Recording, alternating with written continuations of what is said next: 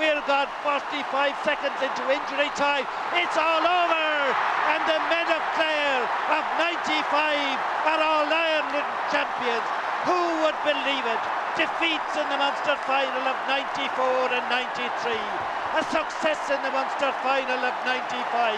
And then today, the men who came here, and they have done it. There's been a missing person in Clare for 81 long years. Well, today, that person has been found alive and well, and that person's name is Liam McCarthy. John Loughnane, the last thing he said to me, the last thing he said to me in the dressing room was, We will do it, and there was no ifs or buts. Now, we are now opening and coming out the lower gate, or what we used to call the lower gate of our house here, which is directly across the road from Biddy Early's lake, and then across up from the lake, about 100 metres, you have Biddy Early's house. Now, for those who didn't know or never heard of Biddy Early, of course, she was probably the most famous, uh, probably not, we now termed a faith healer or a clairvoyant of her time. And because, of course, she had those powers, she was looked on by, I suppose, with a bit of suspicion by the church. And anyone they looked on with suspicion at that time, they tend to demonise them. But in spite of the opposition of the church at the time, Biddy had literally hundreds of people coming to her here. And I often heard my grandfather, my father telling me about people coming along this road here. They'd be parked, we are, we are now about 300 yards from Biddy's house, and they'd be parked back as far as here with horses and cars, waiting to meet Biddy. And she did it, of course, the medium she used was supposed to have been a bottle. And uh, of course, that gave rise to the famous Biddy Biddy's bottle. And legend tells us that when she died, that bottle was thrown into the lake just across the way there and was never found, despite numerous effort, efforts by different people. Now, uh, all my people, uh, father, uncle, everybody, would have considered it absolutely ridiculous that uh, Biddy Early had put a curse on Clare Hurling for many reasons. First of all, she never did anything like that to anybody. She did, never did anything but good. And the second thing was, and this is the most uh, conclusive proof of all, she died about 1884 or 1883, which was before the GAA was even founded. So how this myth came into being, nobody knows. But of course, they just used an excuse. They just came up with it with some kind of an excuse to explain away all of the failures of the past. And uh, when Clare finally won in 1995, with all these headlines, the curse of Biddy is broken. There was never any curse. Biddy Early had nothing to do with Clare not winning for 81 years.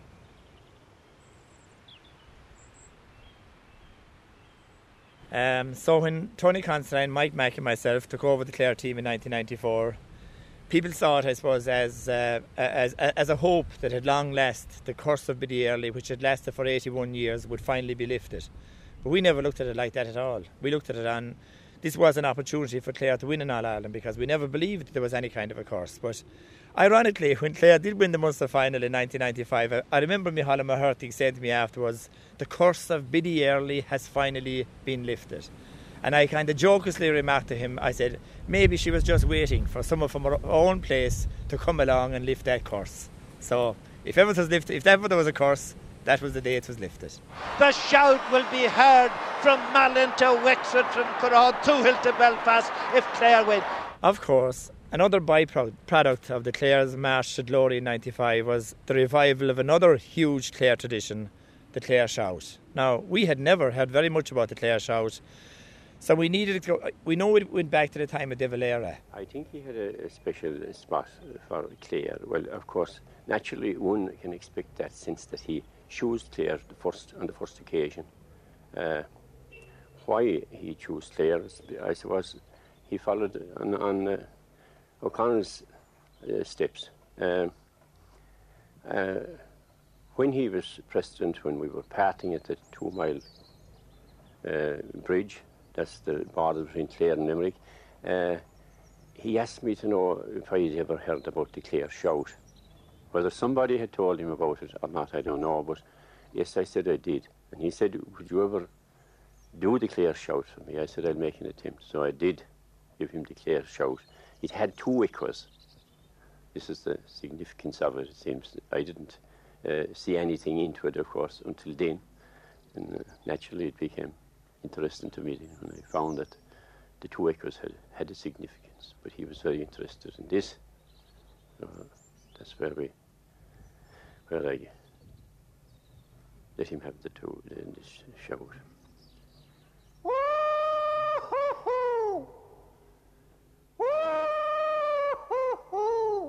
A free hit the Clare. The last team that won in 1914. Tom McGrath, Paulin McNally and John Chalou were on it. The Dodger Considine and Bill Considine. Michael Maloney, Robert Doherty, John Fox, James Clancy, John Cairn and Shams Balassi.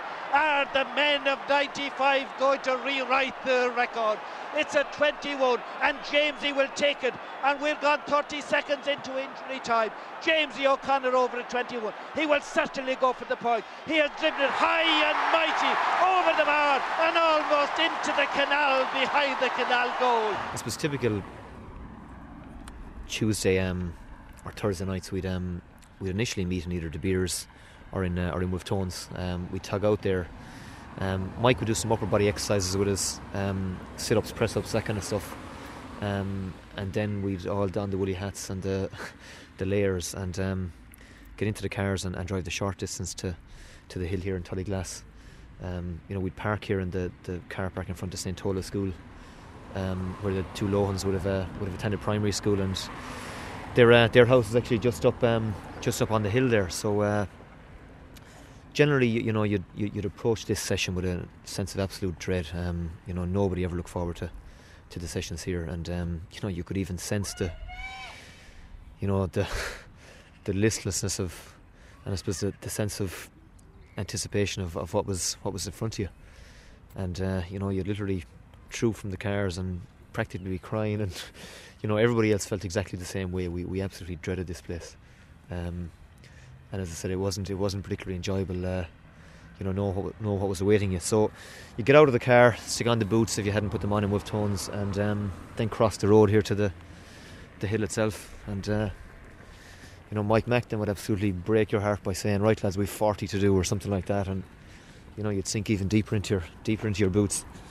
And I probably would have won the guys that you know would have been in reasonably good shape, and you know, physically would have been maybe you know, better equipped maybe to, to run this uh, to run this hill than, um, than Sparrow or you know Liam Doyle or some of the other fellas that absolutely dreaded physical training. But uh, as I said, you knew it was going to be tough, and Mike psychologically I think was trying to break you before the session even started by uh, by telling you how many you had to do.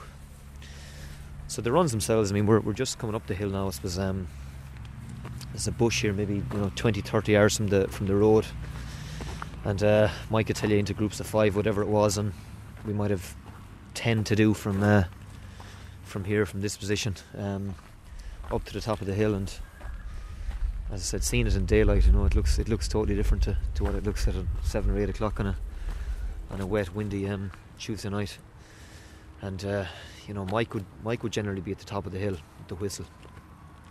Jerry will be um, will be here, kind of starting you off in the groups, and, and Tony then will be usually somewhere halfway up along, kind of roaring you on, you know. So you kind of reach the top and gas for oxygen, and again there seemed to be um, I, don't, I don't know I don't know what altitude trend is like, but certainly at the top of that hill the air always seemed to be that bit thinner. Uh, you know, and you literally then troop down knowing that you only had another nine of these to do, and then another thirty something to do after that, and as I said, um, you know, it was it was probably as much a mental thing as a as a physical thing. There's a on our right here as we're kind of heading up the hill again. We're about third of the way up, I suppose. Um, there's a series of trees where, you know, um, fellas might uh, fellas be known to disappear into maybe uh, halfway through the session if um, if the the training was taking its toll and at the end you know you do your you do maybe the last four or five runs and you know there'd be water here or whatever isostar or the isotonics drinks um, and you know you hardly be able to drink the stuff. And sometimes you know you nearly sit here for five minutes before walking out to the car, and you'd be literally, on some occasions, you'd be literally incapable of, of starting the car and uh, and driving home. Your head would just be spinning, your stomach, your legs, your mind, everything gone. But as I said, look, it was it was it was tough, very very tough at the time. Um, certainly not enjoyable, but you know mentally it was um, it was something that was very very important to us, um, particularly coming into the last 10 15 minutes of big matches when a lot of those games are won. I suppose we're standing here at the top of the hill now. Um, you know, looking down on, on, all the houses, and um, you can see the estuary, uh, the estuary behind. Um, Seanie McMahon currently was a you know good friend of mine, a club of mine, is, is currently living in near Spancil Hill.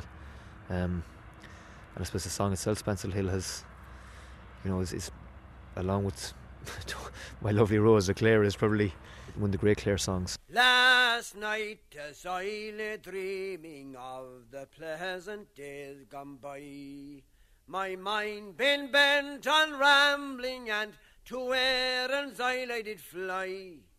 I stepped on board the Vision, I sailed out with a will, and I quickly came to anchor at my home in Spancil Hill you know, we, we, we said about taking the league seriously that year, and um, you know, we, we, we had a great run in the league. We won our first, um, I think, five or six league games, and uh, we qualified at that stage for the, the league semi final, and went for a weekend down to down to Killarney, um, kind of a bonding weekend, um, and I think in a way that might have been the making of us. Uh, you know, we, we had a really, really great weekend. A um, couple of great nights in Killarney, no better spot. And I remember, you know, rooming with Brian Lohan and I remember just again at three o'clock in the morning or four o'clock in the morning, whatever it was, we were just lying awake talking.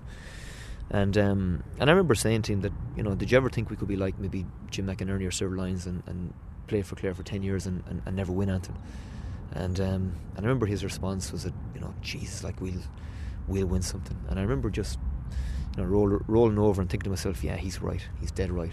I myself first played minor with Clare about 1970 and I finished with the seniors in 1987, so that was 17, 17 years or 18 seasons even of inter-county hurling, and in that time I played with many good teams. You know, especially in the mid 70s when we had a marvelous team that should have won a lot more than winning two league finals. But the big problem I saw, at looking look at being there at the time and looking back on it afterwards, was the huge drop in performance that came when the challenge was greatest in big finals, especially in Munster finals. You could see players in the dressing beforehand visibly shrivel. These were great players who gave fantastic performances in other games. But when it came to the big game, everything fell apart. Players fell apart individually and collectively. The whole team fell apart when the real challenge came on.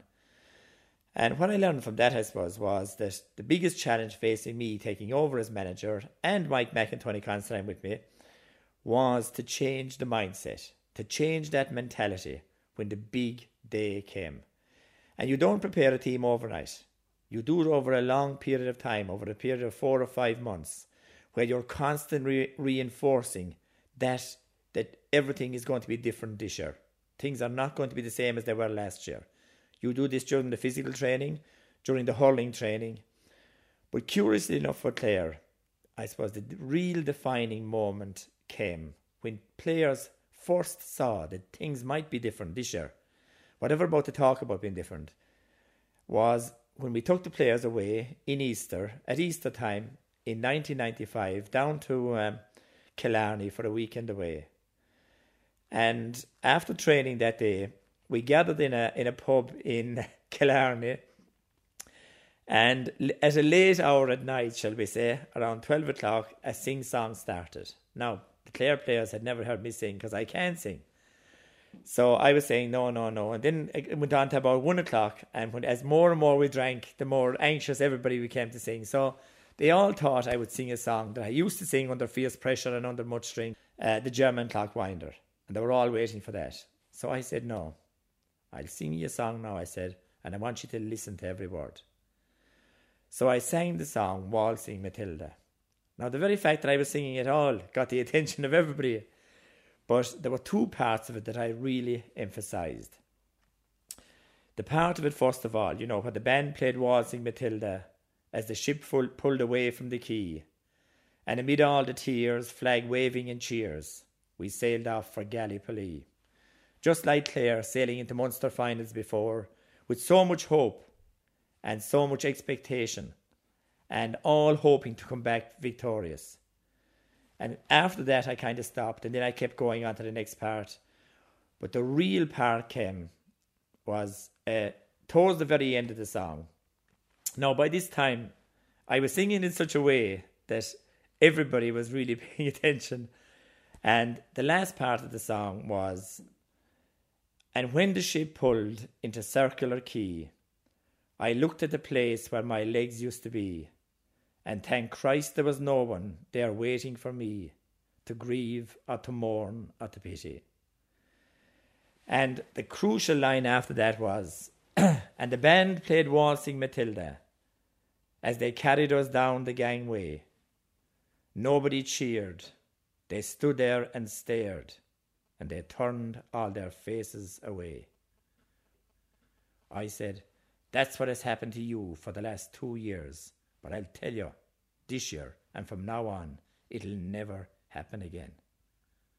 There was absolutely stunned silence. And I stopped right there.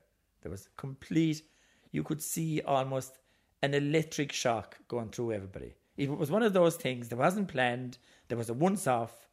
And I'd, I'd say in, the players that were there in 30 years' time, they'll still refer back to what happened that night.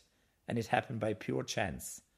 But it drove into everybody's mind that, cripes, maybe this year things are going to be different. Anthony Daly walks away. Is he muttering a quiet prayer right now? Wipes the arm and then circles around while an Offaly player is being attended to. 1914 was the last time that Clare won the All Ireland. 1914 when Amby Power was the captain Anthony Daly is the captain today. Dáithí Regan comes over. He's sportingly speaking to Anthony Daly. Is he wishing him luck? We're in the closing stages of the 1995 All Ireland final. 33 and a half gone. John Loughnane passes by. The man must be praying he comes from Biddy Early country. Anthony Daly strikes it. Is it sweet? Is it sweet? It's over the bar. And Clare are leading in the All Ireland final with a minute and a half left. But Offaly have not finished yet. For myself personally, I suppose it was um, winning the Munster final and um, the satisfaction out of that, and then as uh, the boys often talk about it, like how unprepared the Clare people were for winning it. You know, we got back as far as Clarecastle that night, and there was no podium ready. They hadn't time because they didn't expect us to win it. They threw me up on top of the bus stop, and I'll never forget that. Like, it. and uh, I remember what all I said was, um, we'd had a good bit of crack coming home on the bus because it was a great celebration. And my mother would be an avid bingo goer on a Sunday night in Ennis.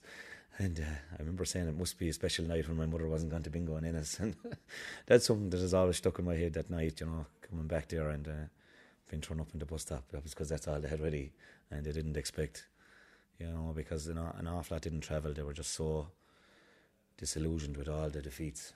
And um, But as we often said, the hardcore travelled, you know the diehards travelled, and, and they're probably in some ways the the ten thousand that we look to as the real fans. You know, even to this day, I think we're probably back to that ten thousand again, and they're the same ten thousand went up to us playing Kilkenny last year in Croke Park. You know, and you'll always you'll always gather up, uh, you know, the extras when you're going well, but there's a real diehard support in Clare, and you know, for those people that went that day, they'll never forget that day. I think you know that was the day of days because as I said, Joe, we hadn't lost all Ireland's, we had lost Munsters. Is this a score for the Offaly men? Is it a Cooleen held by David Fitzgerald on the goal line and sent back out beyond the 70 yard line? That's harped into the hand of Baker to McMahon, and McMahon goes forward. Personally, I suppose the, the memory that would stand out was um, when we won the Munster final. Uh, like as I said, I didn't, I never dreamt when I was younger of All Ireland. It was just winning the Munster final, and just remember when the final whistle went, I just went down on my knees. I just fell to my knees and I just, I, I, I just said thank you God, like because it was just such relief. Like it was a day that we had dreamed. That was the day that we had, well, that I certainly dreamed of, was to win a Munster final. I, I don't think people maybe again realise what it meant to what it meant to people, particularly the real, um, you know, genuine Clare supporters. When you look back now and see the pictures, I mean, the, just the euphoria people I think were in disbelief that you know they'd waited so long, 63 years, um, for this to happen. Some people I think you know couldn't actually believe it was happening. And I remember towards the end of the game thinking, Jesus, as people kind of, you know, started to climb into the pitch, get off the pitch or he'll abandon it or some other catastrophe will befall us and, and you know, this thing won't get finished. Um, but it was just, I mean, a sense of elation, like it was like a massive, I think, weight had been lifted off the shoulders of of the county and you know Anthony's speech and, and you know just addressing and meeting your family after the game. It was you know it was a fantastic day, and we went back I think to the Anner Hotel um, after the game, and you know there weren't actually that many people around there. It was it, it was kind of pretty much the team and some close family members, and you know I think we we watched the Sunday game and eventually kind of boarded the bus and um, and headed back into the county, and we had no idea as to you know what was awaiting us. I mean, once we once we crossed the border, um, you know, people were out in droves, and, and, and you know it took us it took us ages, I think, to to finally um, to finally get home to um, get back to Ennis. And again, there was a, a massive reception I think, at the, at the West County for us. So, you know, people were just um, I said people were just maybe absolutely elated. It, ju- it just meant so much to them. People, as I said, had travelled, you know, to countless Munster finals, um, and always come home with their tails between their legs, be it at minor, 21, and obviously senior level. So, you know, the week subsequent to the game, the plan was to take the take the cup around the county, and you know, I can remember there's a, there's a fellow called Don Ryan, who's a fantastic supporter, just lives um, in a place called Summerhill, which is just around the corner from my, my parents' shop in Ennis, and. Uh, I think I'd, I think for some reason I had the cup in, one of those days um, after the Munster final, and I remember taking it up to Don and just knocking on the door, and I just said, um, y- y- "You might like to get a look at that, you know." And uh, he just broke down in tears, um, you know. And I, I, left him the cup and said, "I think I, I, I look, I'll call, I'll call back later, you know." And I think he, he arrived down maybe later and apologised, but that's what it meant to the guy. You know, he was one of those guys that you'd be pulling into to Uí Chaoimh for a league game, you know, an hour before the game, and he'd be the first guy queuing up at the gate to get in. So, for people like him who'd follow Clare through thick and thin, really, really genuine supporters. Pat Howard another guy in Tubber who, you know, would have followed every Clare game that probably was ever played past at. Um, for those people, it really, really, really meant the world to them. Um, you know, touring around the county, I suppose, you know, it, it, took us maybe three or four days to do it, and you know, obviously, um, you know, in different parishes, if, if there was a player from that parish, you know, that player would would take the cup, and you know, it was just it was just a fantastic time, and you know, and I suppose if you're waiting fifty years for something and it's a great passion in your life, when it actually happens, it, it is an emotional occasion, and there's certainly no doubt that there was lots of tears shed, like you know. But for once, there were tears of joy, I suppose. Johnny Dooley gets it away down to his brother Billy, beaten behind by Brian Frank Lohan, sent out again, sent in again. The Doyle is there again. Doyle sent it out this side the field. A slip there, trying to get at it back there again is Brian Lohan. Loughnane, on the training field, he was a brute. He just, he just, um, he just dictated what everyone had to do, and you did it, or else you sat outside and, and, and watched other people doing it. So it was it was very simple. Like it was just his way or else no way. Um, and that was that wasn't questioned. There was no one no one would have uh, even dared to question that. It was just that was a fact. You just had to do it whatever way he, he, he said to do it. But like Loughnane constantly did things for the benefit of of, of the players that were there. Um, and everything that you did was to try and improve you as a player. Now, he, he was he was he was brutal, like, but but he was he was very honest, and he was um, he did everything to to try and um, improve you as a player and improve the team's performance and ensure that we'd we'd win the games. I suppose he he didn't allow you to have have feelings for him or anything like that. It was just the case that um, you just did what you were told and you you, you did everything that um, th- that he asked you to do. It was it was just pure respect for him. Like it was just he, like we did we did everything that that that, that he asked us to do, and um, you know, when we were doing what he said, we were winning games. So, you know, you just keep doing what he says. And I mean, no one will ever forget the night the training was bad, and Stephen Mecca complained of a stomach bug, like you know, and he pulled us all back into the dressing room. We were going kind of lethargic in training. He, he came in, well, he gave a tyranny of a speech and he started with me. And it starts with the captain, he says. And he lambasted me. And, and eventually he came around to Stephen Mack, who happened to be standing there in his clothes and hadn't trained. I don't think he just came in his tracksuit.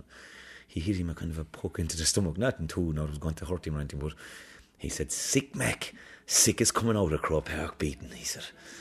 And you know, I think that was a turning point in our minds about that, that we weren't going settling for Munster, that we had a chance now to go all the way. So look, they were looking for a particular type of player. Um, you know, a player who wouldn't roll over, obviously in the in, in the heat of battle. And you know, if a guy was going to give up here in the Hill and Shannon or in Crusheen, um, well, then he was the same guy would probably, you know, give up in Thurles or Croke whenever the, whenever the pressure came on. So, like the training, in a way, was was psychological in the sense that you know they they pushed you. Um, you know, there were certain times when they'd say things to you that, you know, they wanted you to react in a particular way. They were looking for a type of guy who grit his teeth and and bite his lip, whatever. But you know, at the same time, was saying, "I'll prove you wrong." You know, you so and so, whatever. So, I mean, Jerry, you know, would have would have said things to me in training. Um, you know, I, I would, for example, I mean, I, you know, when we played matches in training, um, Christy Rusty Chaplin, um, was one guy who would often be earmarked for me. You know, Rusty was a you know tough, really tough, awkward kind of player who you know who kind of wire into you. And you know, um, I'd have awful battles with Rusty in training. Um, you know, and Rusty might clear two or three balls, particularly on a wet evening. I remember one particular evening he, you know, Rusty was cleaning me out, and um, you know, Ger would, Ger would let this roar, "Come on, Rusty, you've been cleaned," you know, and you know, and I'm under my breath saying, "You bollocks," you know, um,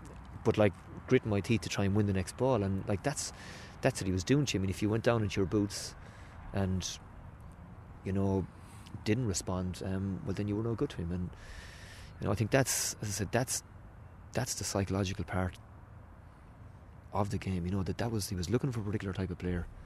And in the training all the time, he was he was pushing you, he was testing you. Now on the Sunday mornings of big games, we used to fly to Dublin. We used to meet in a hotel called the Oakwood Arms in Shannon it, at that time, it wasn't as big a hotel as it is now. It's a marvelous, a huge hotel now and a lovely place.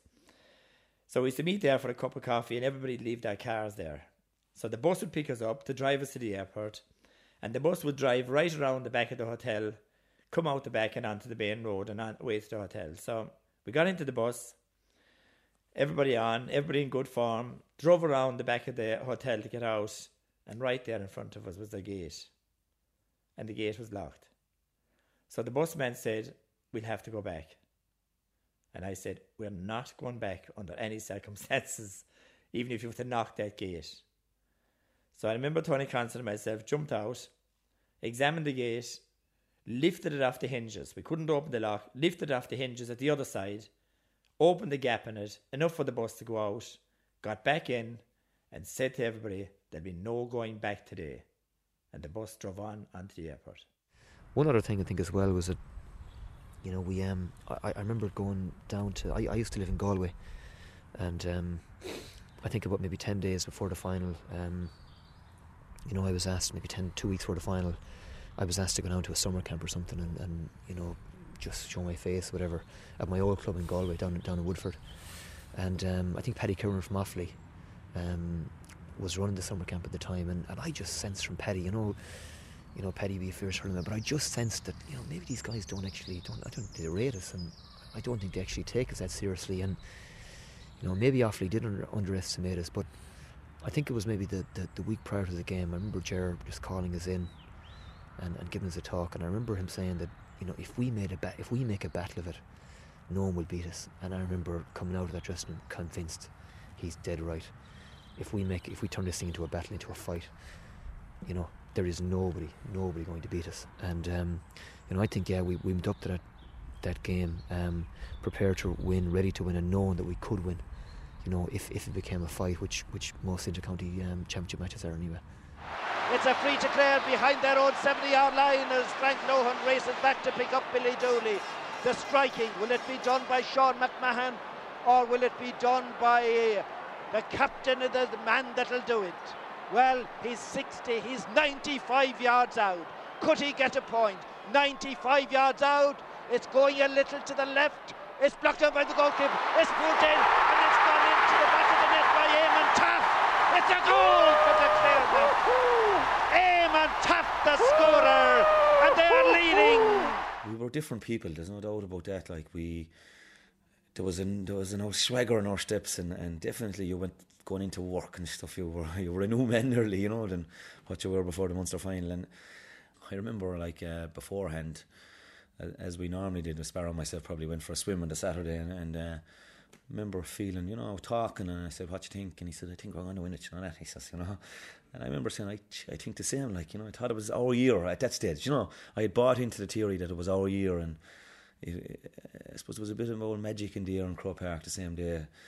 It just seemed to me that some things, the way they fell into place, you know, would just seem that the, the old gods were contriving. Sometimes then you could be as prepared and as focused another day and nothing would go your way, you know. And uh, I just felt on that day that no matter, Offaly to us got two fortunate goals, but we never dropped our heads. We came out and hurled away, hurled away, hurled away. And eventually, I suppose it was late, but eventually we did get the old breaks and the old ball hit the crossbar and come down, turn aim and half, and you know, and then the last two scores from the frees, like just things, just I suppose it's all about timing. And there's about a lot of things in life, and you could be getting those breaks. Offaly got the break two minutes before half time, and everyone tells you that's a great time to get a goal, but it's probably a better time to get it with two minutes to go, like you know, because it's hard to come back from it. We're now coming in the door of my family home. Uh, this is where I grew up, of course, was reared and grew up. And the first thing that you see when you come in the door, standing over here, is my father's fiddle, because he played this almost every night, especially in winter time. Now, I don't know if it's still working, because I was never a great fiddler myself, but we'll just have a go. It sure is.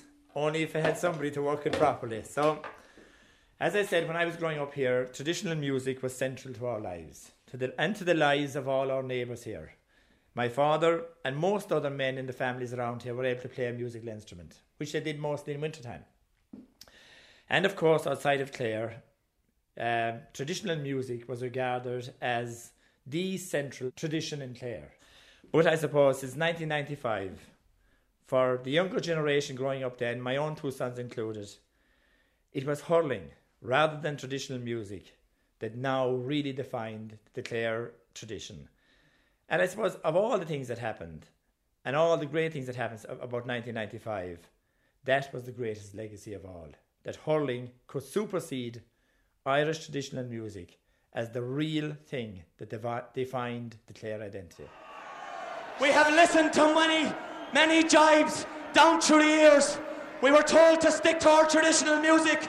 Well, in Clare, we love our traditional music, but we love our hurling as well. As Anthony Daly said, we were often, there was jibes thrown at us about sticking to our traditional music, but um, living in Spancil Hill now, which should be well known for its music, it's it's great now that we can also look back on our our great uh, hurling days as well, as well as talk about our music. Enchanted with the novelty, delighted with the scenes, wherein my early childhood I oftentimes have been. I thought I heard a murmur, I think I hear it still. Tis that little stream of water at the cross of Spancil Hill. I suppose for a lot of us, it changed our lives in lots of ways, you know, in terms of what we did in employment and all sorts of ways it affected our lives and changed them nearly all for the good. And uh, I suppose there's they're just a great store of memories to have, like in the in back there in the back of your head. And um, the one thing I can I always say is no one can ever take it away from us. Like you know that we won two All Irelands. Like you could you could make a mess of a lot of parts of your life, and you know, but still no one can ever take that off you. And that's a, a great thing to be able to say. Like I, even, I suppose when we were all small boys going to watch the Clare team playing in '78 and in '81 and '86, and we dreamed of I suppose winning in the backyard, and we dreamed of winning the All Ireland someday. You know, and you probably thought it was only a dream, but it came true. And it certainly would have helped a lot of lads in other aspects of life. You know that.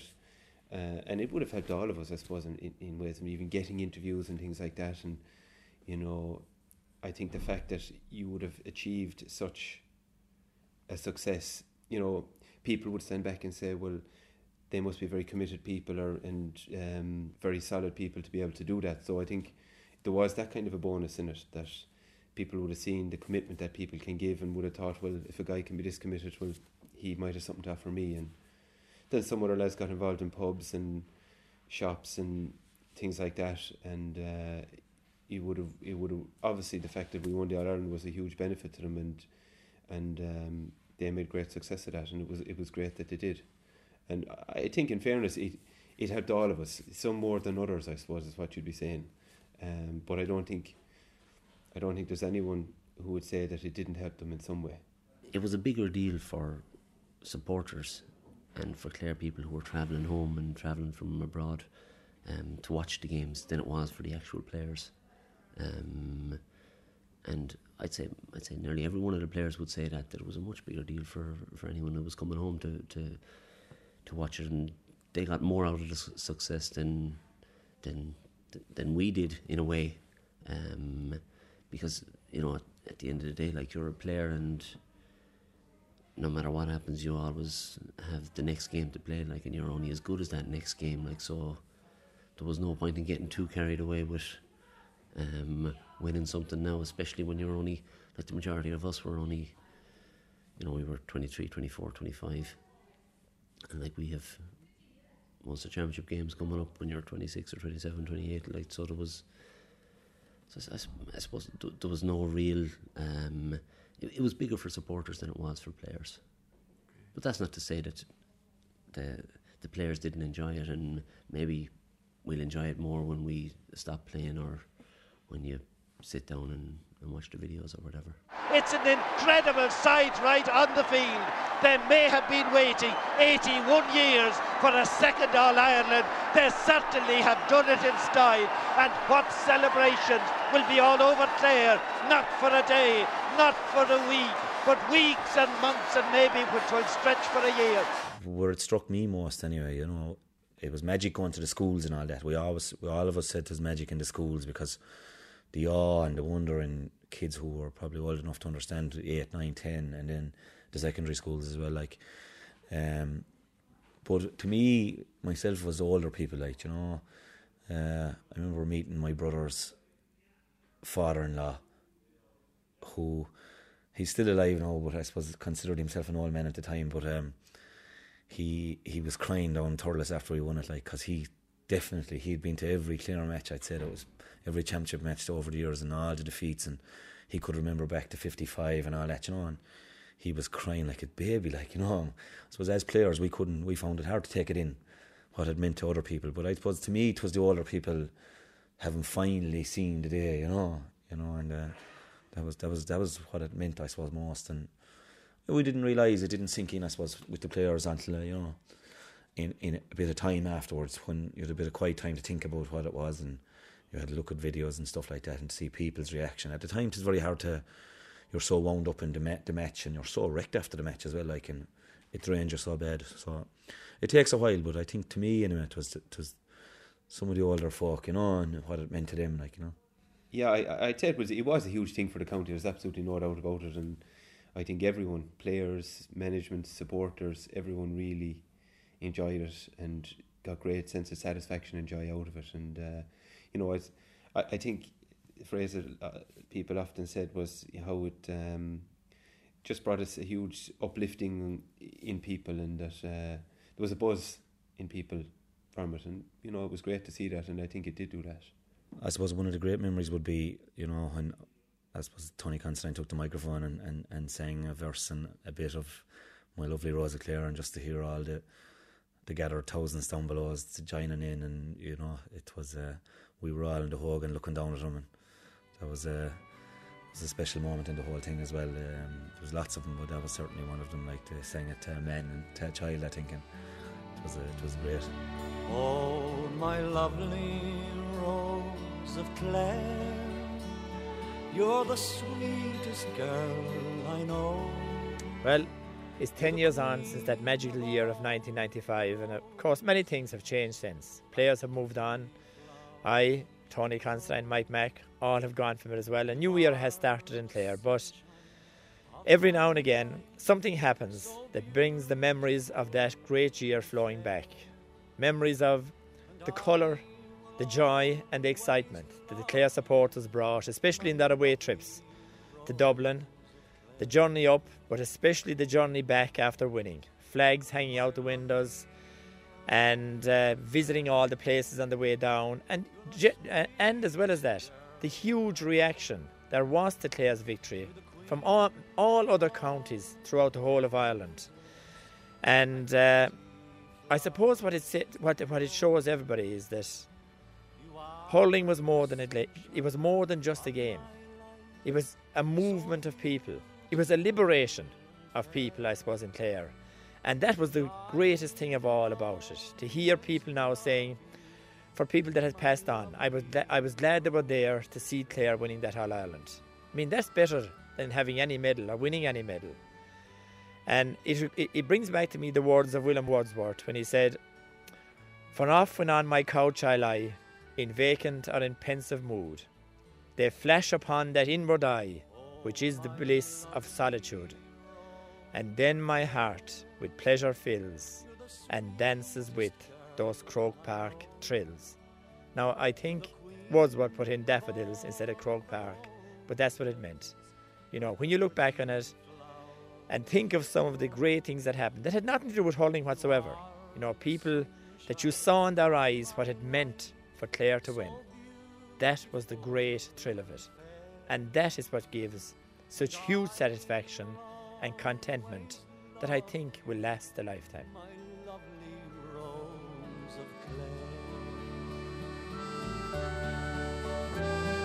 And I will always love you, my lovely